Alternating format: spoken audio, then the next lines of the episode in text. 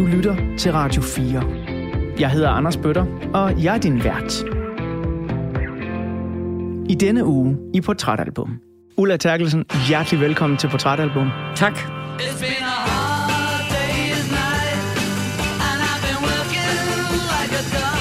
Altså, det var en kæmpe eksplosion. Man har aldrig hørt sådan noget før. Det var sådan meget klassedel, musikken dengang. Fordi hvis man gik i gymnasiet og kom fra borgerskabet, som jeg gjorde, så var man til jazz og gik i jazzklub.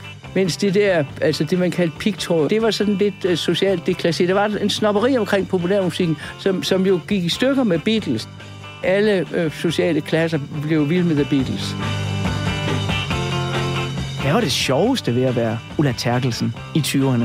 Og du flyttede jo også altså, til Swinging ikke i London. 1920'erne, vel? Nej, nej, ikke nej, nej. Bare dig, da du var i 20'erne. Det var, at man så sindssygt godt ud, og altid havde fest og ballade, og altid var inviteret ud, og alle herrene styrtede rundt efter en. Det var pragtfuldt.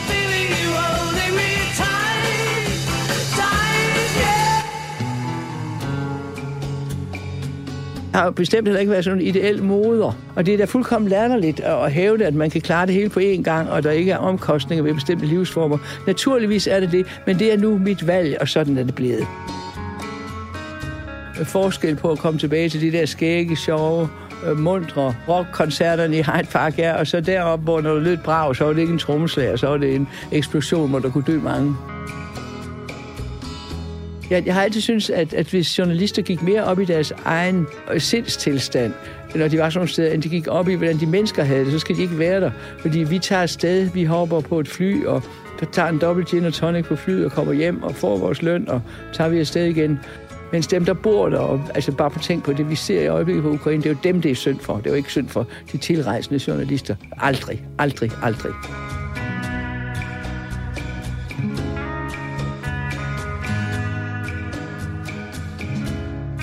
Velkommen indenfor i ugens portrætalbum. I de næste to timer, der skal du lytte til en musikalsk samtale i to dele.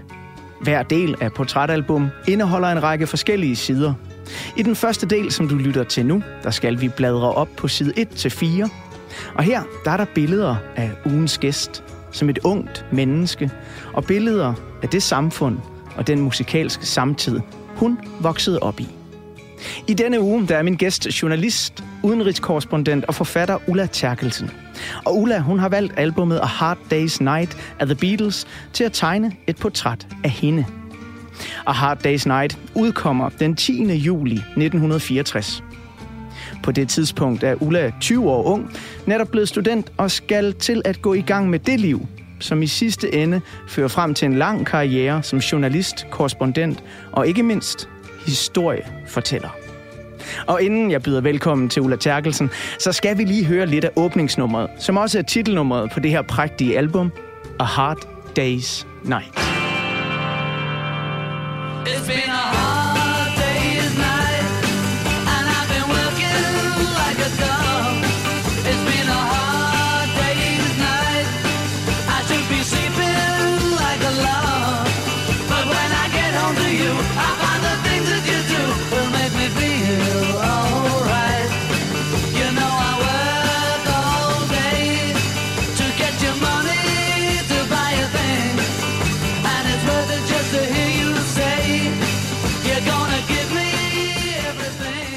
Ulla Terkelsen, hjertelig velkommen til Portrætalbum. Tak. Hvor er jeg glad for, at jeg har mulighed for at øh, få dig på besøg nu, når du er hjemme fra Cannes. Tak skal du have. Og sikkert et åbningsnummer her. Beatles og Hard Day's Night. Jeg sidder her og flagrer med øh, vinylen, som øh, jeg er sikker på, at du har, har minder med fra, fra langt tilbage efterhånden. Ja, altså jeg kan huske, da jeg så filmen, Ja, øh, og det var i 1964, jeg tror måske var det lidt længere, inden den kom til Aarhus. Jeg boede i Aarhus dengang. Og jeg kan tydeligt huske den film og den stemning, der var i det, fordi øh, det var noget fuldstændig andet. Man har aldrig hørt sådan noget før. Og øh, den måde, de var på og så ud på og hoppede rundt på, altså, det var begyndelsen til noget fuldstændig anderledes stilmæssigt og musikmæssigt. vi bliver lige i Aarhus, men øh, spoler tiden endnu længere tilbage, fordi øh, på portrætalbums side, der er der jo også et billede af dig som barn. Og øh, jeg er nysgerrig på, nu har jeg sådan læst lidt forskellige interviews med dig, hvor du beskriver baggårdene i Aarhus og alle de øh, ja, mystiske ting, der kunne øh, være der. Men jeg har aldrig hørt noget om musikken i din barndom. Var der meget musik i dit barndomshjem? Non-stop, ustandslig. Øh, vi lavede ikke andet stort set. Øh, mine forældre var meget, meget interesserede i musik begge to. Min mor spillede klaver og var en habil pianist, sådan lidt semiprofessionel. Hun spillede ikke til gymnastik og gymnastikopvisninger og motionsgymnastik og også sådan noget, hvor de kom gående ind. Øh, gymnastik dengang var mere sådan militaristisk, også hvor de kom gående ind i hold og gik i takt. Øh, så hun spillede altid, og øh, øh, min far spillede violin. Det var mere sådan amatøragtigt, men øh, det, det var en fuldstændig fast del af vores liv, og øh, det vi havde var, som man sådan havde i gamle dage, øh, det var det, der hed sang og musik ved klaveret, altså hvis vi havde gæster øh, hvad vi tit havde. Øh, så når vi var færdige med at spise, men også tit, hvis det bare var mine forældre og min søster og mig, øh, når vi var færdige med at spise, og man havde båret ud og øh, fået kaffe, øh, så inde i dagligstuen, hvor klaveret stod et Hornung og møller, så samledes man om klaveret, og så øh, sang vi altså alt, hvad vi havde lyst til at synge, og øh, vi havde samtidig, både min søster og jeg sang i skolekor, og vi sang også i Aarhus Katedral, Aarhus Domkirkes børnekor, når de opførte øh, passioner, Matteus passion, Johannes passion, juleoratoriet, altså Bachs øh, store orgel, eller store passionsværker oratorier, tror jeg det hedder. Øh, og øh, der sang vi med også, og der havde vi jo så nogle noder med. Øh, men så havde vi også Danmarks Melodibog selvfølgelig i to bind. Og så havde vi en, der hed The Fireside Songbook, som var sådan en stor øh, international bog med sange fra hele verden. Altså, der stod den israelske, jødiske Hatikva, og der stod uh, Yes, we have no bananas, og der stod, uh, altså, der stod alt, hvad man kunne forestille sig, tyske, italienske, amerikanske, danske, ikke danske, tror jeg, uh, israelske sange eller jødiske sange. Og, og, og dem kendte vi så alle sammen. Dem kendte vi jo ikke i forvejen, men dem lærte vi sådan at kende, fordi... Og der tog vi dem tit fra en ende af. Og, uh, så hvis mine forældre havde gæster, så sang de jo med, og øh, hvad end de synes, det var sjovt eller ej, det blev de tvunget til. Og det gik der lang tid med, og det samledes vi altså fuldstændig fast om altid. Det lyder som en, en meget sund øh, musikalsk barndom og opvækst, du har haft, men også en ret funderet i nogle klassiske traditioner. Har du nogen minder om, hvad dine forældre så synes, da ungdomsoprøret begynder at komme, og du bliver student i 63, hvor Beatles i den grad øh, er på vej frem? Hvad synes de om den slags musik? De synes, det var sjovt. Altså, de havde selv en stor pladesamling. Dengang havde man 78 år. Og de havde en stor pladesamling med, med lieder, blandt andet. Øh, en, der hed Heinrich Schlusnus. Det var en stor liedersanger. Leise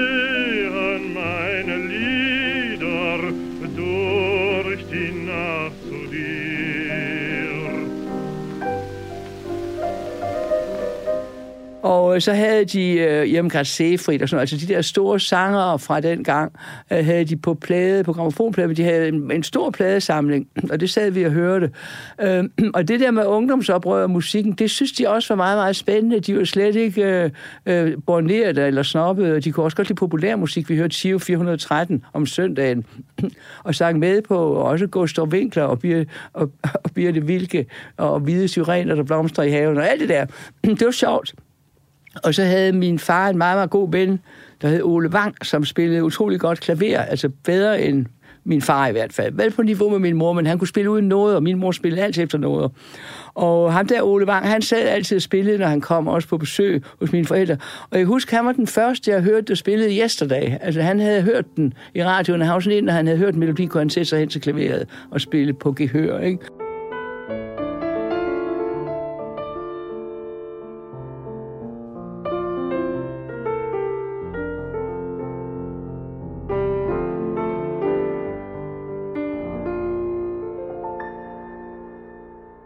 Det lyder også ret progressivt på en eller anden måde. Altså, det har da været et barndomshjem, hvor, øh, hvor, hvor der var øh, sigt på fremtiden, øh, og øh, ja, øh, plads til alburum, skulle jeg til at sige. Jamen, jeg tror ikke, de tænkte sådan. Jeg tror, de tænkte, at det var spændende øh, med musik som sådan. Og altså, de var helt klart mest dyrkere klassisk musik, og de gik til alt, hvad der var af klassisk musik i Aarhus. Det gjorde vi også, min søster og jeg. Vi blev slæbt med, fra vi var fem år eller sådan noget, til, til klassisk musikkoncerter.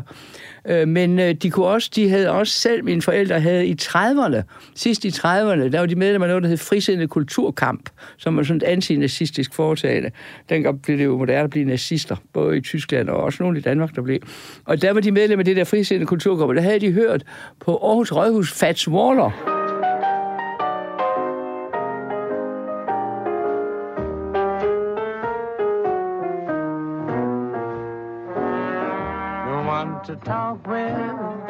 Stor, ja. stor mand. En af de sådan grundlæggende fædre. Sådan inden, ja, også inden fysisk en stor mand, ja, ja, så jeg husker.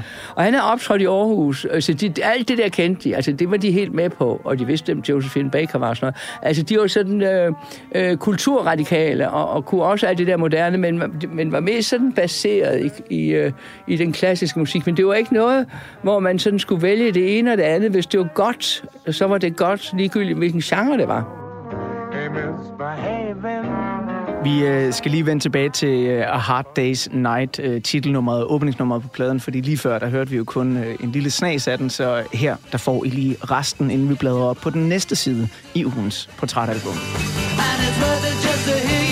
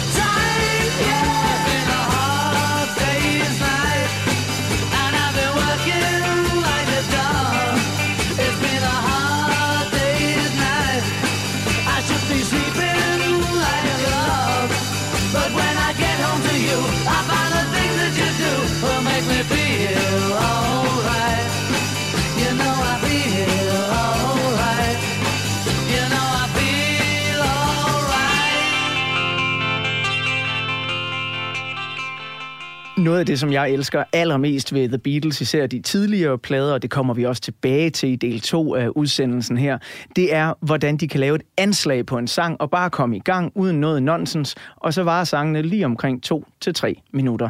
Det her, det var et af de perfekte eksempler på det, A Hard Day's Night, titelnummeret og åbningsnummeret på albumet fra 1964, som er blevet peget på af Ulla Terkelsen, ugens gæst her i portrætalbummet, når der skal tegnes et portræt af hende. Jeg bladrer op på side 2 af portrætalbummet, og øh, så er der et billede fra sommeren 1964, og det er jo den sommer, hvor det her album udkommer.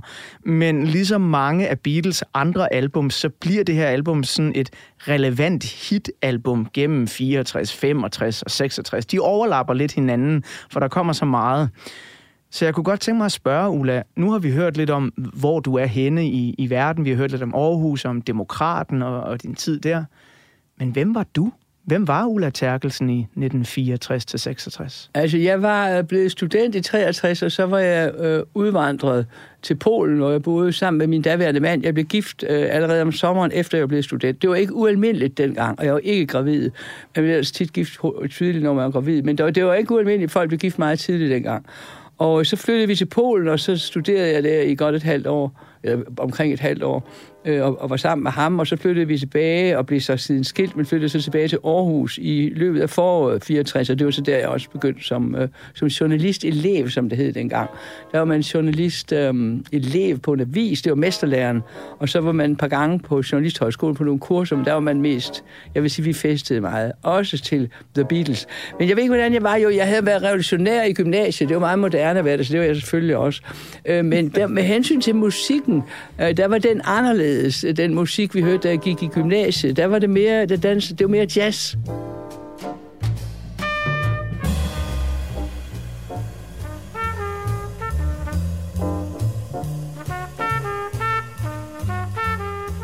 Altså, hvis man var sådan alternativ, så var man til jazz og islandske svætre, og man gik atommarsch, altså et anti-atomskilt. Og så havde man ørkenstøvler og cowboybukser, og så havde man sådan nogle jakker, man havde købt i Nyhavn 17. Dem købte man, når man havde været på atommars. De sluttede i København, så gik man straks ned og købte sådan en jakke. Sådan en havde jeg også, de var gule. Og så havde man altså islandske svætter. havde jeg min fars islandske svætter. Og så det der tøj. Det var, man var sådan klædt ud til at gå de der to marscher. Og øh, det havde jeg været i gymnasiet, og... Øh, og, men altså, der var musikken anderledes, fordi der var der nogen, der hørte, altså pigtrådet, det der hed pigtrådet, det var sådan begyndt at komme. Øh, og sådan øh, ungdommens parkdans i København i KB-hallen, Peter Belli og sådan noget. Hvem er det, der går tur i min skov? Ulven Peter skal ud på rov. Dags du lille, kom ind til mig. Du er vel nok en dejlig steg. Du er som skabt for den store stykke ulv. Dag, dag med dig. Peter kan nam, nam, men du kan stole trygt på ham. Men det var ikke, altså der var det, det var sådan meget klassedel, musikken dengang. Fordi hvis man gik i gymnasiet og kom fra borgerskabet, som jeg gjorde, så var man til jazz og gik i jazzklub og, havde, og samlede på jazzplader. Altså ikke bare New Orleans jazz, men også det, man kaldte moderne jazz. Mens de der... Øh, øh, altså det, man kaldte pigtråd, og, og det, der hed refrengsanger ind, hed det dengang. Der havde man noget, der hed refrengsanger ind. Det var sådan Birte Vilke og, og Rakel Rastani og sådan noget. Og det var sådan, altså, men det var sådan lidt uh, socialt deklasseret. Der var en snopperi omkring populærmusikken, som, som jo gik i stykker med Beatles. De, var jo, de brød jo igennem, fordi de var jo arbejderklasse. Det var, det var Liverpool working class, ikke? Og de brød jo igennem hele det der med, at det var, om man enten var universitetsuddannet eller, eller var lærling på et skibsværf. Det var jo, altså alle øh, sociale klasser blev vilde med The Beatles. Det var dansemusik. Øh, det, det synes jeg er meget vigtigt. Before this dance is through, I think I love you too. I'm so happy when you dance with me. Og det var øh, sådan meget i ørefaldende dansemusik, og så betød det jo, at, øh, at folk begyndte at danse på en helt anden måde, end de havde danset før. Altså før havde man jo sådan danset ved at holde pænt om hinanden, og så havde man danset sådan lidt... Øh, øh, øh, jitterbug og jive og alt sådan noget. Men nu begynder man jo at danse på den der meget, meget specielle måde, som man stadigvæk danser på, hvor man ikke nødvendigvis rører ved hinanden, men mere sådan står og hopper og vrider sig. Og så kan man også godt tage ivrigt fat om hinanden, men man kan også godt gøre det øh, med afstand. Og endnu vigtigere, man kan også godt gøre det for sig selv. Altså folk stod og dans, begyndte at stå og danse for sig selv, ikke? og piger dansede med piger, drenge dansede med drenge. Altså, det var ikke længere det der sådan pardans. Øh, og det var en kæmpe stor forskel, som også kom med den måde, de spillede musik på. Altså, der simpelthen, hvis du ser dans nogle år inden, og så dans efter, altså i diskoteker og klubber og hvad det nu hedder, ikke skoleballer, universitetsfester, så begyndte folk at danse anderledes.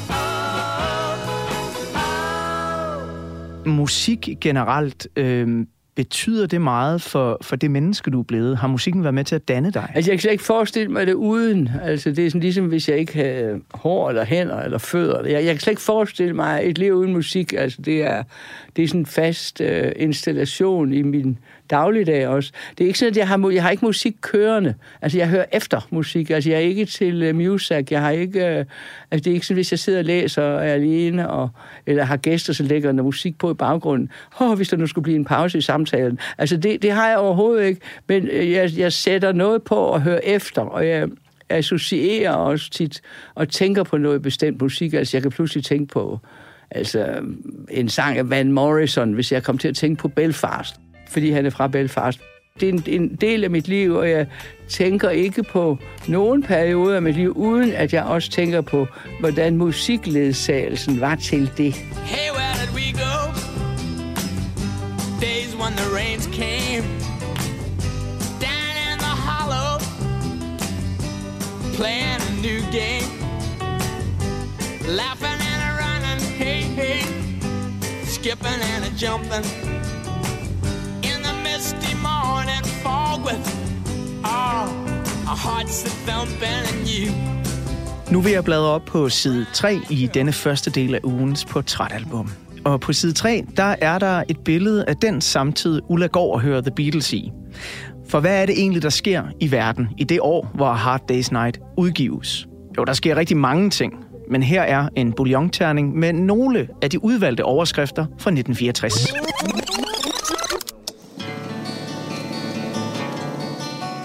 Og når jeg nu har Ulla Terkelsen som ugens gæst, ja, så er det nærliggende at starte med at fortælle om et fremtidigt samarbejde mellem to af de lande, hun har boet i.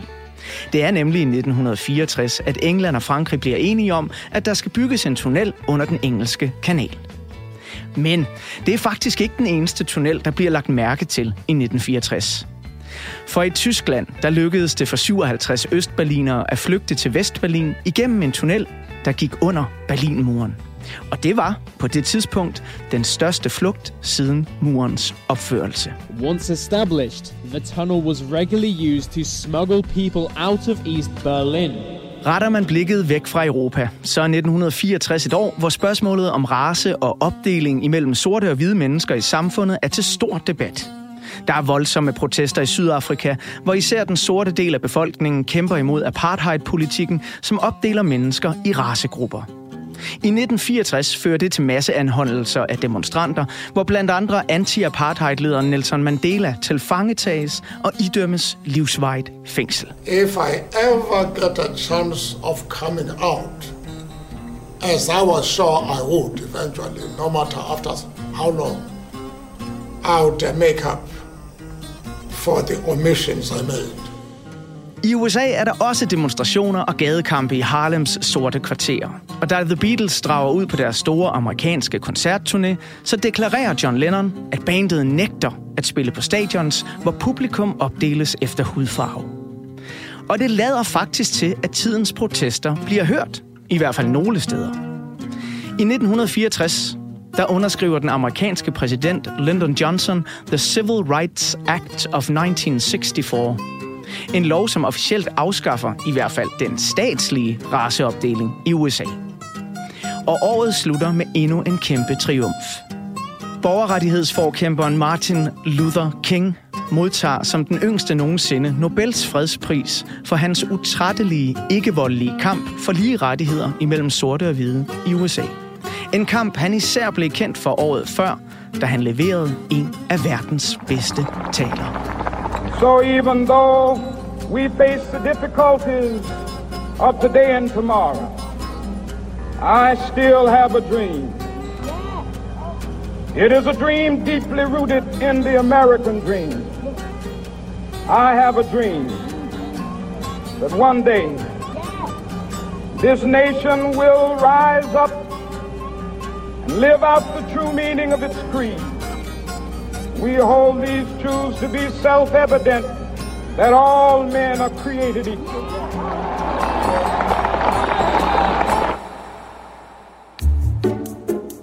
Men nu er det jo trods alt ikke alt, der er stor politik og protester i 1964. Som altid, så vil borgere på tværs af landegrænser også gerne underholdes med enten store sportskampe eller biografens tillokkende eskapisme. Og det er der rig mulighed for i 1964. Den amerikanske bokser Cassius Clay vinder verdensmesterskabet i sværvægtsboksning over Sonny Liston. Og herefter så skifter han navn til Muhammad Ali. En stjerne bliver født. Og stjerner er der nok af i biografens mørke. Clint Eastwood optræder for første gang som manden uden navn i Sergio Leones spaghetti western klassiker En nævefuld dollars. Alt imens Walt Disney har premiere på deres hidtil bedst indtjenende film Mary Poppins, der vinder intet mindre end fem Oscars. Mary Poppins, Walt Disney's newest and most delightfully entertaining motion picture starring the toast of Broadway's musical stage, the incomparable Julie Andrews. For a spoonful of sugar helps the medicine go down, the medicine go down. Og tiden er til stort anlagte film. Også her i Danmark, hvor mastodonten Nordisk Film slår sig sammen med Mary Film for at skabe, hvad der nu er en dansk filmklassiker. Instruktøren Erik Balling kaster sig nemlig ud i at lave en dansk version af den østriske operette Im Weißen Røssel. Det bliver til filmen Sommer i Tyrol, som delvist optages i de østriske alber, og har både Dirk Passer og Ove Sprogø på rollelisten. Musikken arrangeres af de to legender Ib Glendemann og Bent Fabricius Bjerre. Filmen bliver en af 1960'ernes største succeser og er på plakaten i ikke mindre end tre måneder i den københavnske premierebiograf Saga. En film og en række sange, der nu er gået over i filmhistorien. Man kan vel ikke gøre for, at man har charme og rent magnetisk drager frøkner og så fru. Der bliver for min skyld udstødt suk i mange barme, og der bliver drømt om mig i mangt et jomfru Men når danskerne ikke hygger sig i biografens mørke, så er 1964 på mange måder et ganske dramatisk år. En eksplosion på det 270.000 kvadratmeter store Valby gasværk er så kraftig, at mange københavnere tror, at det er en atombombe, der er sprunget. Ulykken koster tre arbejdere livet, mere end 100.000 ruder knustes rundt om i Storkøbenhavn, og i en radius af 5 km fra Valby Gasværk var der nedfaldende teglsten og løsrevne murbrokker, som også forårsagede dødsfald. Det estimeredes, at der skete skader for hvad der i dag svarer til over 370 millioner kroner. Ved trykket, øh, der blev jeg så slynget hen over det her skrivebord, og øh, telefoner og hele modvitten, det, det røg jo selvfølgelig med. Men øh, jeg slap med to blå mærker, så det var jo meget, det var meget heldigt. Føler du dig heldig over, at du slap fra det med livet? Ja, det er klart selvfølgelig. Det er jo, jamen, det er jo selvfølgelig noget, man, man, man, der er jo ingen tvivl om, at man har været i et vist, øh, et vist chok bagefter. Af lidt mere fredelige nyheder, dog med stor symbolsk værdi, så kan det til sidst nævnes, at 1964 det er året, hvor den danske svømmer Greta Andersen svømmer over den engelske kanal på en ny rekordtid. 14 timer og 40 minutter. Om den lille havfru kunne have gjort det hurtigere, ja, det vil jeg ikke kloge mig på. Men i 1964, der var hun muligvis faret vild, hvis hun havde gjort forsøget. For den verdensberømte danske statue har nemlig fået hovedet skåret af. Nyheden omtales som havfruemordet, og på bizarre vis, så tager flere forskellige mennesker skylden for mordet. Gerningsmanden er aldrig blevet fundet, men kunstneren Jørgen Nasser senere påstod, at det var ham, som sagde hovedet af den lille havfrue med en nedstryger. I hvert fald fortalte han mange år senere, at han smed det afsavede hoved ud i Uderslev Mose, og på den måde fik han så lidt omtale i medierne naturligvis. Men det bliver ved formodningen hovedet, der aldrig kom til syne igen, og mordet hører til i bunken af uopklarede forbrydelser.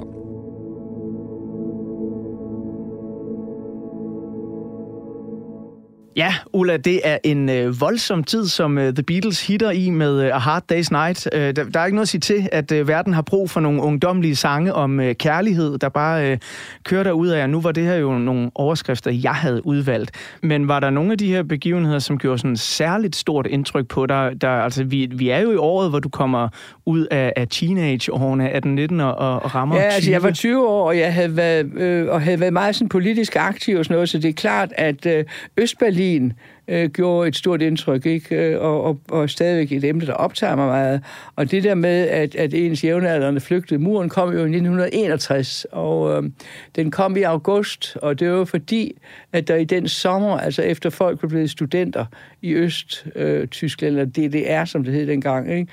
at de blev studenter måske i juni eller sådan noget, og så var der jo altså en kæmpe stor andel af en hel generation, der lige var blevet studenter, flygtede i den sommer, og det var altså den, der sommerferien er forbi, ikke? Det var jo i august, at der lukker de simpelthen grænserne. Ikke? De lukker grænserne fra det der ind i Vesttyskland, og de øh, bygger muren i Berlin, så du simpelthen ikke kunne komme over. Før var det besværligt også at komme over. Man skulle have forskellige identitetskort og papirer og sådan noget. Man blev snuppet af Stasi, øh, men man kunne komme over, og, man, og mange kom over. Ikke? Og derfor så... Øhm, øh, var der selvfølgelig altså utrolig mange, der stadigvæk flygtede, og, og det blev sværere og sværere, og til sidst næsten umuligt. Og der blev dræbt en masse mennesker, altså folk, der flygtede, blev skudt i nakken, hvis de forsøgte at kravle over og der var folk, der blev slået ihjel og likvideret, når de var kommet ind i Vesttyskland, fordi man fulgte efter dem. Så alt det der med hele forholdet til, øh, til Øst, ikke, det har altid optaget mig meget. Også jeg havde boet i Polen, som jo lå bag jerntæppet, og øh, hele det der, altså den der frihedskamp, der fandt sted, øh, det var en helt anden tid dengang, man så meget mere sådan positivt på kommunismen, end man gør i dag, fordi der var mange, der mente, at hvis vi trappede for kraftigt op, øh, og skændtes for intenst med, øh, med Sovjetunionen, så ville, der, øh, så ville der komme atomkrig, så ville vi blive, øh, slå hinanden ihjel, og verden ville blive udryddet. Det er noget, man snakker om igen nu. Ikke? Og det var det, der gjorde, at man troede i de år der, at jo bedre venner vi blev med Sovjetunionen, selvom det var et uhyrligt system, øh, så øh, ville øh, øh chancen for en atomkrig blive mindre, og der ville vi redde os selv i virkeligheden ved at og altså danse lidt, om ikke med Beatles, så danse lidt med monstrene. Og det troede man dengang, men det gjorde selvfølgelig indtryk, for når der var så mange, der flygtede. Så hele det der fulgte jeg fantastisk meget med. Det gjorde jeg alle, og så uh, fulgte man jo også med i alt det, der skete i USA, for det var jo også ledsaget af musik og, og, og protestmarscher. Det var, ja. det var protestmarschernes tid. Come gather around people, wherever you roam. and admit that the waters around you have grown and accept it that soon you'll be drenched to the bone. If your time to you is worth saving, then you better start swimming or you'll sink like a stone, or the times they are a changing.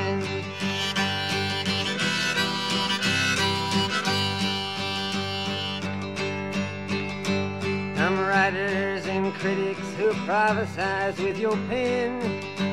And keep your eyes wide, the chance won't come again. And don't speak too soon, for the wheel's still in spin. And there's no telling who that it's naming.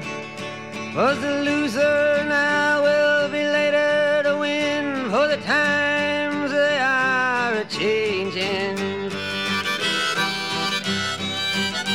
Hvad var det sjoveste ved at være Ulla Terkelsen i 20'erne? Og du flyttede jo også altså, til Swinging ikke i 1920'erne, vel? Nej, nej, ikke nej, nej. Bare dig, da du var i 20'erne. det var, at man så sindssygt godt ud, og altid havde fest og ballade, og altid var inviteret ud, og alle herrene styrtede rundt efter en. Det var pragtfuldt. Ja. Du flytter til London 1967, og det ja, har jeg hørt dig selv omtale som uh, Swinging London. Jamen, det var det sandelig også. Uha, uha. Uh, det, var, øh, det var en fantastisk tid, fordi det var jo altså da, der, da, da hele den der... Der har altid været god popmusik og god populærmusik i England, også i, i 50'erne, ikke? Og, og, altså, og de der, der var der alle sammen, Tommy Steele og så videre. Men det eksploderer jo, det eksploderer jo der i begyndelsen af 60'erne, ikke? Og der kommer jo simpelthen det ene, altså vildt talentfulde gruppe efter den anden. De blomstrer op, og mange af dem er der jo i dag. Det er jo meget interessant, mange af de der britiske musikere, der kommer op, de er jo elgamle, de er jo på min alder, det er min generation, de er der jo stadigvæk. Altså Paul McCartney optræder jo stadigvæk, og The Stones er der stadigvæk. De har købt ældre end mig, tror jeg. Altså, de popper jo op, alle de der popper op, ikke? Altså, jeg, du og jeg kan sidde i 20 minutter og ramme skrubber op, og så vil vi ikke være færdige. Så mange var der, ikke? Mm. Og det var jo alle sammen fantastisk talentfulde, helt, helt anderledes mennesker, ikke? Der var også noget i USA selvfølgelig samtidig, men det var noget anderledes noget. Altså, det var en kæmpe eksplosion. Vi boede på en sidegade til, øhm, til uh, Kings Road. Og om søndagen var man til gratis, hvad siger du så? Gratis popkoncerter Nå. i Hyde Park. Nå. Jeg var til stede ved, øhm, ved uropførelsen af Honky Tonk Women med The Stone.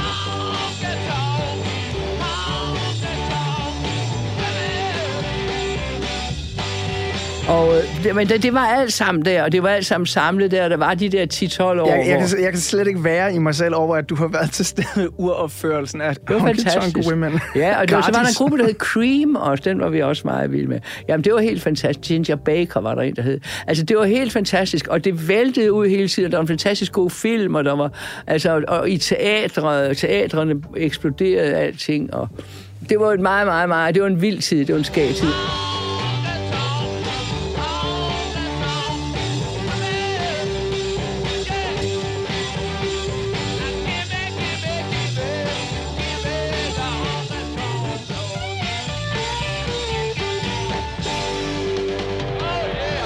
Det er den perfekte indledning her til øhm, den næste side, jeg vil bladre op på i øh, portrætalbum, fordi øh, vi skal nu have et øh, billede af den musikalske samtid, som A Hard Day's Night udkommer i. Så hold på hat og briller, når jeg nu tegner et portræt af musikkens år anno 1964.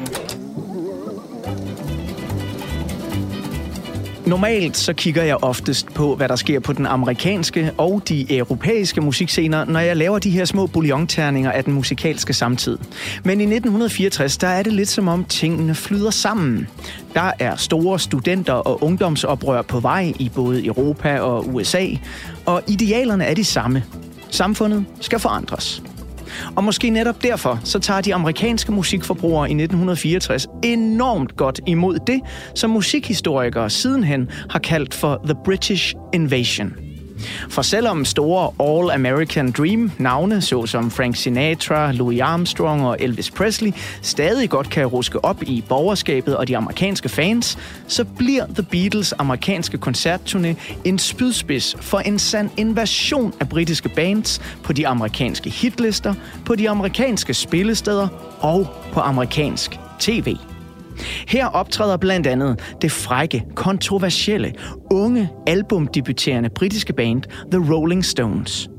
Det sker til stor forarvelse og vinende pigeskrig den 25. oktober 1964 i The Ed Sullivan Show. And now, singing, singing time on my, on my side, the Rolling Stones. Is on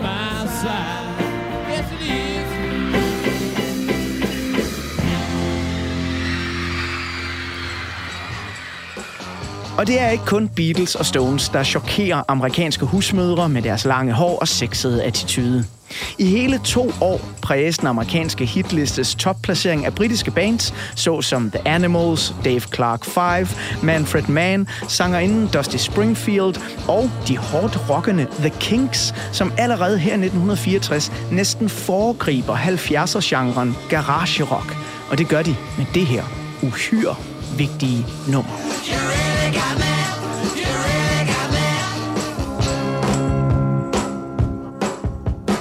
Men der er der også lidt mere lødige ting på de amerikanske og europæiske hitlister.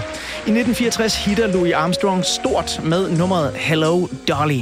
Og den unge brasilianske sanger Astrid Gilberto udsender sammen med den amerikanske jazzveteran Stan Getz en milepæl af et verdensomspændende hit, der stadig holder den dag i dag. Bossa Nova jazzklassikeren The Girl from Ipanema indvarsler en ny tid for både moderne, mere poppet jazz og en mere globaliseret musikforbrugerkultur.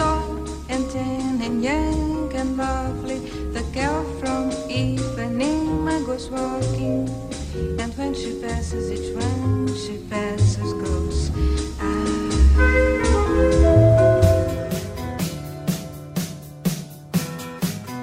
Sker der så mere i 1964, spørger du? og ja, jeg skal jo lige hurtigt huske at nævne, at BBC lancerer tv-programmet Top of the Pops. Bob Dylan udsender den mesterlige The Times They Are Changing. Dr. Robert Moog bygger prototypen til Moog-synthesizeren, som senere bliver et uhyre vigtigt instrument. The Beatles giver koncert i KB-hallen i København. Roy Orbison udgiver den kæmpe store single Pretty Woman. Jan Johansson udkommer med albumet Jazz på svensker. Danmark er vært for det internationale Melodi Grand Prix 1964, efter Grete og Jørgen Ingmans dansevise sejr året før. Og Danmarks svar på Bing Crosby, herr Gustav Winkler, er også et kæmpe hit. Og det er den spirende danske pigtråd og beatmusikscene også, hvor man blandt andet finder sangeren Peter Belli og hans nye band Les Rivals eller Les Rivals eller det var der ingen, der kunne finde ud af at udtale i mit barndomshjem. Og når jo, så er der jo også lige børnebeatgruppen The Lollipops, der har en gennemsnitsalder på kun 13 år og udgiver den Beatles-inspirerede sang Do You Know How Much I Love You.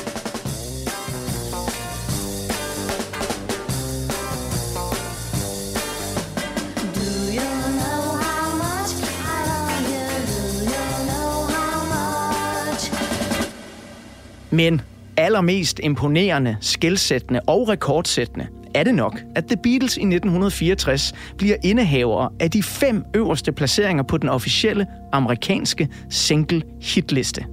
Og det er en bedrift, som ingen andre musikere har kunne toppe siden. Sangene, der ligger fra plads nummer 1 og ned til nummer 5 er Please Please Me, I Want to Hold Your Hand, She Loves You, Twist and Shout og A Hard Day's Night nummeret Can't Buy Me Love. Can't buy me love.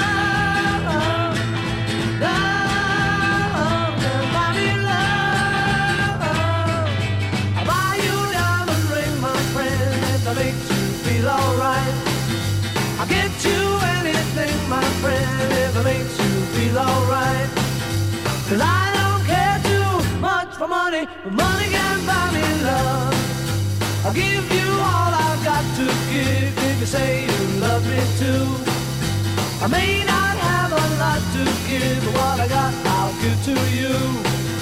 I don't care too much for money,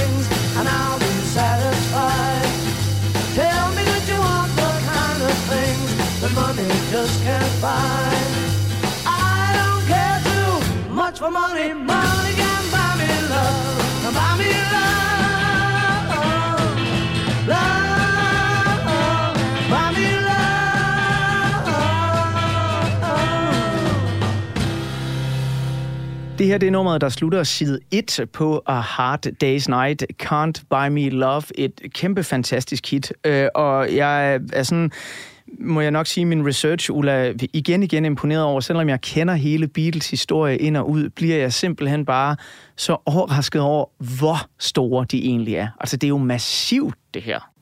Jamen, så er det også det, at alle deres sange var jo hits. Det var ikke sådan, der var. Altså, det er jo meget tit, der sådan er et, et hit, og så det andet, det er sådan noget, man så får med, fordi nu har man købt pladen, som vi sagde dengang. Ikke? Dengang var de jo alle sammen hits. Ikke? Det er jo altså både fordi, det er god dansmusik, fordi det er anderledes. Det er instrumenteringen og måden, de synger på er anderledes, måden, de så ud på. Og så er det jo også, det bliver jo endnu mere med tiden, at deres tekster jo er fantastisk gode. Det er jo, øh, øh, Bob Dylan fik jo øh, øh en, øh, en litteratur litteraturpris, Nobels litteraturpris for sine digte, og det var også uh, særlig velfortjent. Men, men nogle af de der uh, Beatles digte er jo vidunderlige, altså og meget, meget smukke, Eleanor Rigby og...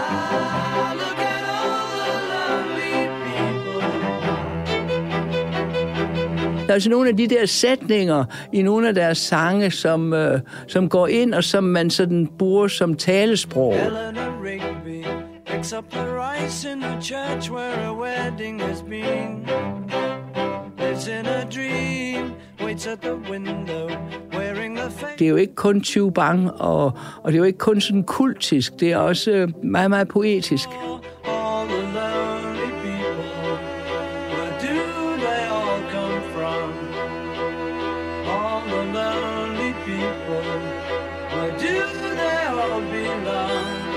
Det er, det er dejligt, du siger det netop nu, for det foregriber faktisk mit næste spørgsmål, som er, at, at, for mig kan Beatles jo sådan deles ind i en to-tre perioder, hvor den første er meget den her uskyldige dansemusik, hvor altså stort set hver eneste sang, der indgår ordet love på den ene eller anden måde. Nogle gange er de lidt triste over, at de har mistet pigen i deres liv, andre gange vil de gerne have hende, og andre gange har de så fået hende osv. osv.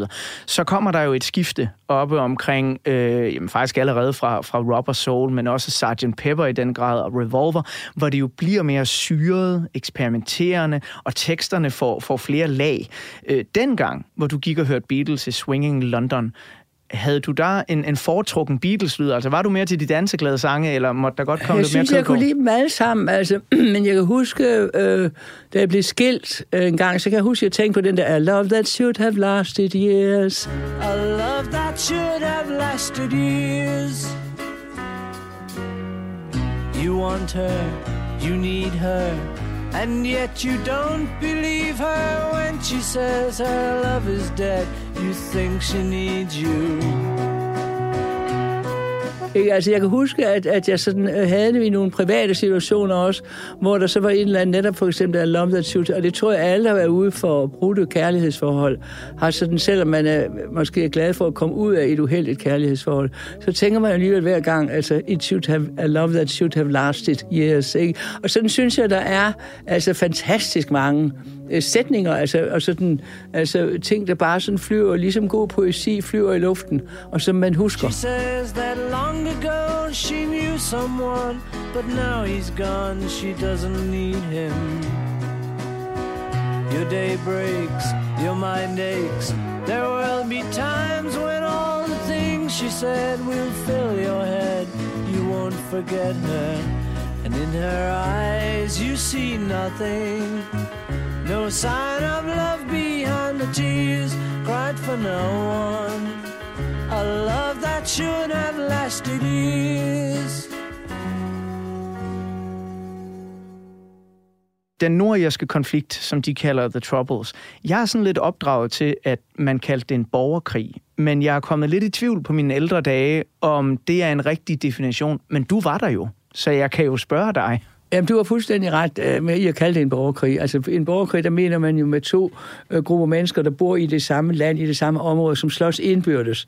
Altså, nu er det russerne, der er gået i krig med ukrainerne og omvendt. Men deroppe var det nogen, der boede på et forholdsvis lille område, og borgerkrigen var koncentreret om området i Belfast og Derry og, og nogle andre områder også nede ved grænsen. Altså, grænsen til den irske republik. Og der var en intens borgerkrig, og det dækkede jeg, mens jeg boede derovre mens jeg boede i London. Og det er klart, at der var en fantastisk øh, forskel på at komme tilbage til de der skægge, sjove, øh, mundre ja, det er netop det, øh, koncerterne i Hyde Park, ja, og så deroppe, hvor når det lød brag, så var det ikke en trommeslager, så var det en eksplosion, hvor der kunne dø mange, mange, mange, mange, mange mennesker. Ikke? Det var en meget, meget blodig og meget modbydelig og intens borgerkrig, men som jeg blev meget, øh, som man ikke kunne andet end at blive meget, meget grebet af, fordi øh, den var meget følelsesfuld, og det var IR, ikke? Det er jo folk, der sådan har følelserne hængende. Og så var det, altså det med katolikkerne på den ene side, den lange europæiske tradition øh, med romerkirken, og så protestanterne, udbryderne, som altså ligger der. Og de der øh, katolske og protestantiske, altså de religiøse etiketter, var jo øh, etiketter på, øh, hvor man gerne ville høre til rent nationalt. Ikke? Altså øh, protestanter vil gerne blive under den britiske krone, og katolikkerne vil gerne ind under Dublin og have et forenet Irland. Og øh, det øh, er slet ikke faldet på plads endnu. Altså der er øh, i øjeblikket jo forhandlinger om den her protokol, som man forsøgte at lave i forbindelse med britternes udtræden Brexit ud af EU.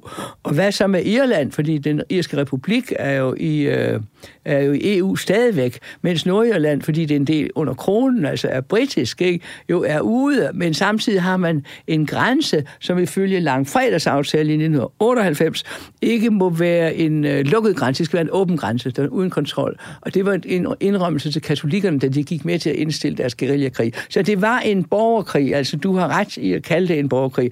Det er, når man siger, øh, det der med The Troubles, så er det en, en sarkasme også. Ja, okay, fordi det lyder meget underspillet, Jamen, det er, rigtigt, det er en irsk-britisk, typisk irsk-britisk sarkasme. Det er som at sige, altså, øh, hvis du kommer til et grillparty, we had some trouble, vi havde lidt besvær med at få gang i ilden, ikke? Og vi havde, jeg havde lidt, I had trouble starting my car, ikke? Og sådan noget, ikke? Men det her, det er, for det var jo mere end The Troubles, det var jo, der døde jo mange tusind mennesker. Jeg er nysgerrig på, når du, øh, du bor i Swinging London, du tager til Belfast, hvor der virkelig er, er store problemer, og øh, det kan vel næppe gå upåagtet hen, især i blandt dine mandlige journalistkolleger, at her kommer der en ung kvinde fra Danmark for at rapportere Nej, der var mange, der var masser stort internationalt pressekorps, også ud over det britiske, men jeg var den eneste, der var mange folk, jeg var den eneste kvindelige reporter dengang. Nu er det jo er stort set alle krigsreporter jo kvinder, eller mange af dem i hvert fald. Hvorfor tror du det er? Det ved jeg ikke. Dengang var der ikke så mange, altså der, der var mange kvindelige journalister, der mere lavede andre stofområder, ikke? Der var meget få, der lavede, lavede borgerkrig.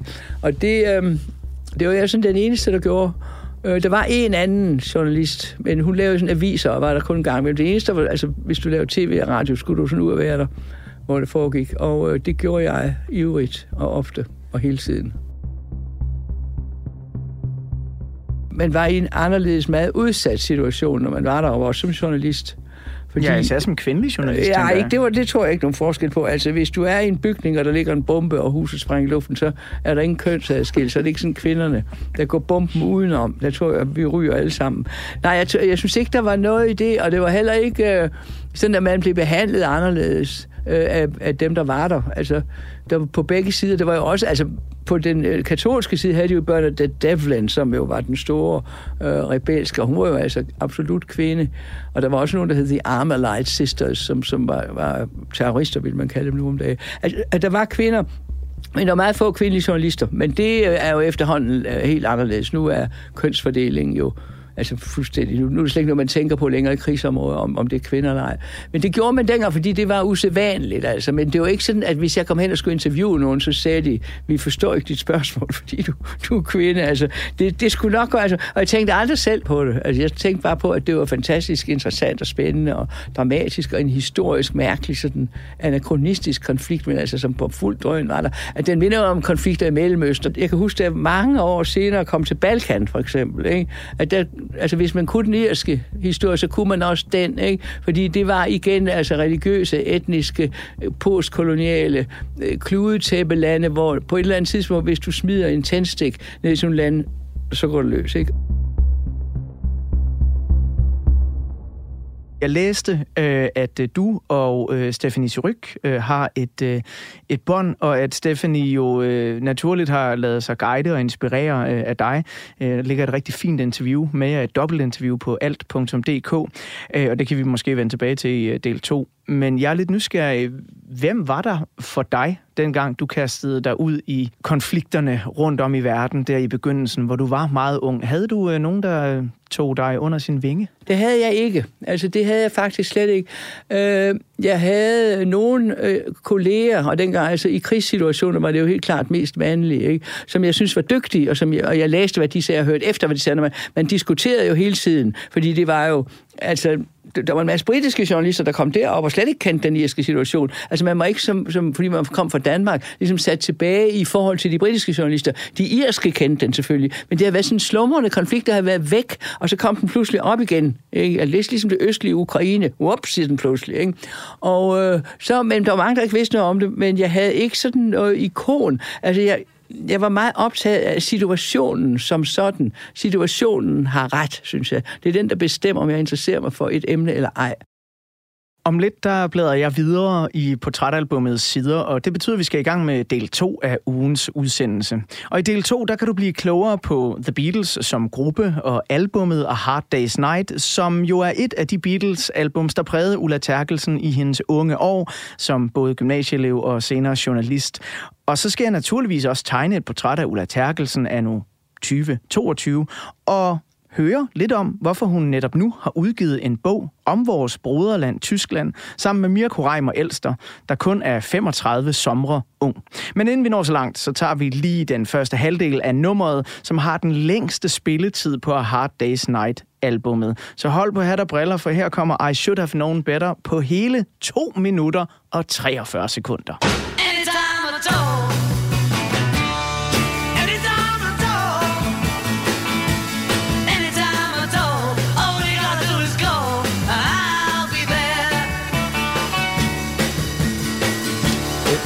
Somebody to love, just look into my eyes. I'll be there to make you feel right. If you're feeling sorry and sad, I'd really sympathize. Don't you be sad. just call me tonight.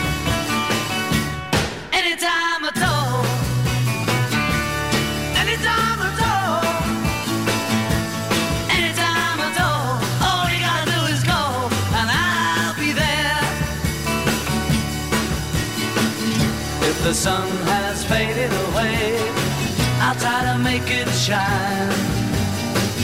There is nothing I won't do when you need a shoulder to cry on. I hope it will be mine. Call me tonight and I'll come to you.